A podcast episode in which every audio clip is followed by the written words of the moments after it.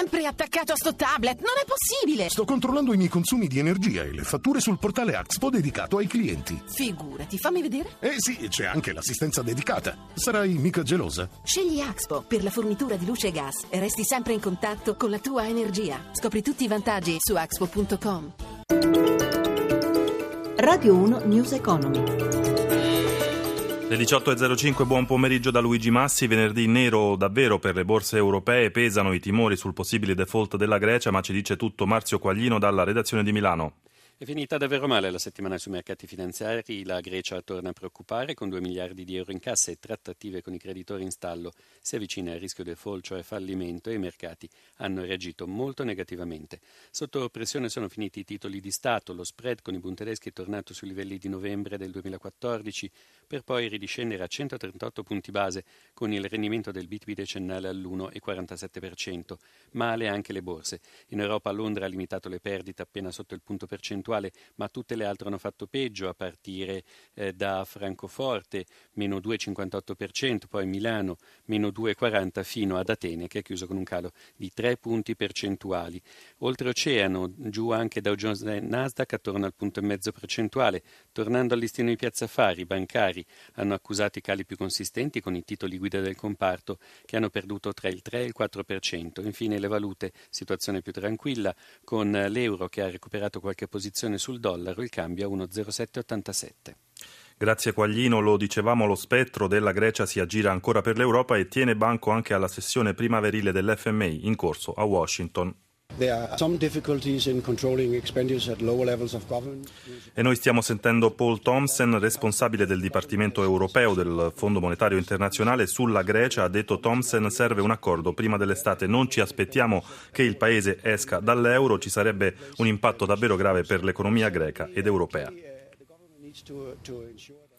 E oggi oltreoceano si teneva anche la riunione del G20 finanziario, la crescita economica globale è incerta e restano rischi, si legge nella bozza di comunicato finale, fra i rischi il G20 indica la volatilità dei tassi di cambio, una prolungata bassa inflazione e le tensioni geopolitiche. E torniamo in Italia. Nel suo bollettino mensile la Banca d'Italia promuove l'efficacia del quantitative easing voluto da Mario Draghi e stima quanto può valere l'iniezione di liquidità di Francoforte per il nostro Paese. Oltre a questo, dall'inizio di quest'anno si registrano diversi altri segnali positivi. Amalia Carosi ha intervistato l'economista Leonardo Becchetti. La Banca d'Italia vede segnali positivi, quali sono? Senz'altro il PIL che è in territorio positivo tra lo 0,5 e lo 0,6%, la dinamica molto positiva delle esportazioni anche grazie alla svalutazione del cambio e una tenuta diciamo, del mercato del lavoro, una leggera ripresa. Banca Italia stima anche l'effetto positivo della manovra della BCE. Che cosa prende in considerazione e come si potrebbero potenziare gli effetti dello stimolo monetario? La manovra della BCE ha prodotto degli effetti immediatamente già all'annuncio riducendo riducendo moltissimo lo spread, quindi il costo del nostro debito pubblico, liberando risorse anche nel nostro bilancio e migliorando la situazione del cambio, quindi favorendo l'export. Come Draghi ha ripetuto più volte, non basta lo stimolo monetario, c'è bisogno di un parallelo alla ripresa degli investimenti e dei consumi e quindi di uno stimolo fiscale che dovrebbe arrivare dall'Europa. Quali sono invece, sempre secondo il bollettino del nostro istituto centrale, i meccanismi o i settori che intralciano la ripresa? Sicuramente la nota dolente maggiore è la dinamica del settore bancario, ancora una volta fa registrare una riduzione del 3% dei prestiti alle imprese e questo perché le banche sono gravate da tantissime sofferenze e prestiti non recuperabili e perché i tassi sono molto bassi e quindi il rendimento dell'attività bancaria tradizionale è veramente scarso. Alle 18 e 9 minuti parliamo dell'inattesa e difficile vertenza della Whirlpool, la multinazionale americana che controlla la Indesit e produce elettrodomestici negli stabilimenti marchigiani e campani. Anche oggi una giornata di manifestazioni spontanee e rabbia tra i lavoratori. Stefano Marcucci. Anche il ministro del lavoro Poletti interviene sull'affare Whirlpool. Chi ha comprato Indesit si è assunto gli stessi obblighi che Indesit aveva sottoscritto, osserva il ministro, compreso un piano industriale che già prevedeva esuberi. Conclude. Ma gli esuberi del nuovo piano Whirlpool sono aumentati fino a riguardare 1340 lavoratori che perderanno il posto. Non solo, un intero stabilimento, quello di Carinaro, vicino Caserta, 800 dipendenti, chiuderà come il centro di ricerca di None in provincia di Torino ed è a rischio anche l'impianto storico di di Albacina nelle Marche. In cambio l'azienda promette mezzo miliardo di investimenti in Italia e il rientro di molte produzioni dall'estero. Secondo un portavoce della società, il piano Whirlpool non è stato fatto per penalizzare Indesit, ma per garantire lo sviluppo dell'azienda. Gli operai di Albacina però hanno reagito bloccando la strada provinciale. L'allarme su un territorio che da sempre vive di elettrodomestici è forte. Blocchi stradali anche a Caserta sulla superstrada Marcianise Giuliano, rientrati in mattinata, ma la protesta dei lavoratori continua. Il leader della FIOM, Landini. Non è per noi accettabile la chiusura dello stabilimento di Carinaro. Lo stesso governo deve assumere questo problema anche perché stiamo parlando di Caserta, della Campania, di un territorio che è già martoriato da crisi e da chiusure di fabbrica.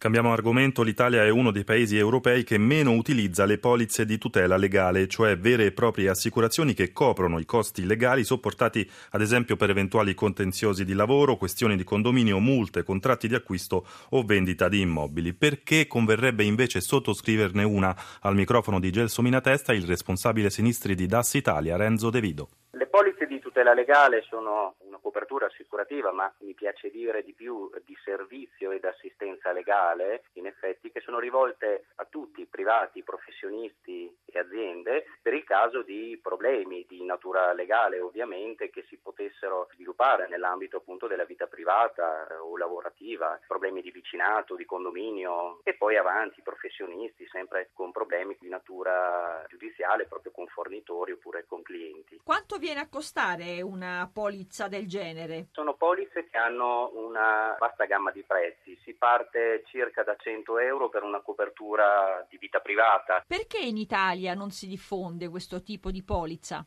Problema di natura culturale. In genere gli italiani non pensano di avere necessità di un'assistenza legale. Ecco, si spera sempre di riuscire a risolvere i problemi privatamente, ma in realtà non è così. L'Italia è il paese più litigioso in Europa, il sistema giudiziario è assolutamente ingolfato dal numero di cause pendenti, ce ne sono oltre 5 milioni. Ecco, questo ci dà la misura del fatto che una copertura di tutela legale è più che necessaria. Le 18 e 12 minuti in News Economy torna lunedì prossimo alle 11, domani invece alle 10.35 sempre su Radio 1. Non perdete l'appuntamento con il nostro settimanale News Economy Magazine, collaborazione tecnica di Ezio Bordoni da Luigi Massi. Buon proseguimento d'ascolto su RAI Radio 1. Radio 1 News Economy.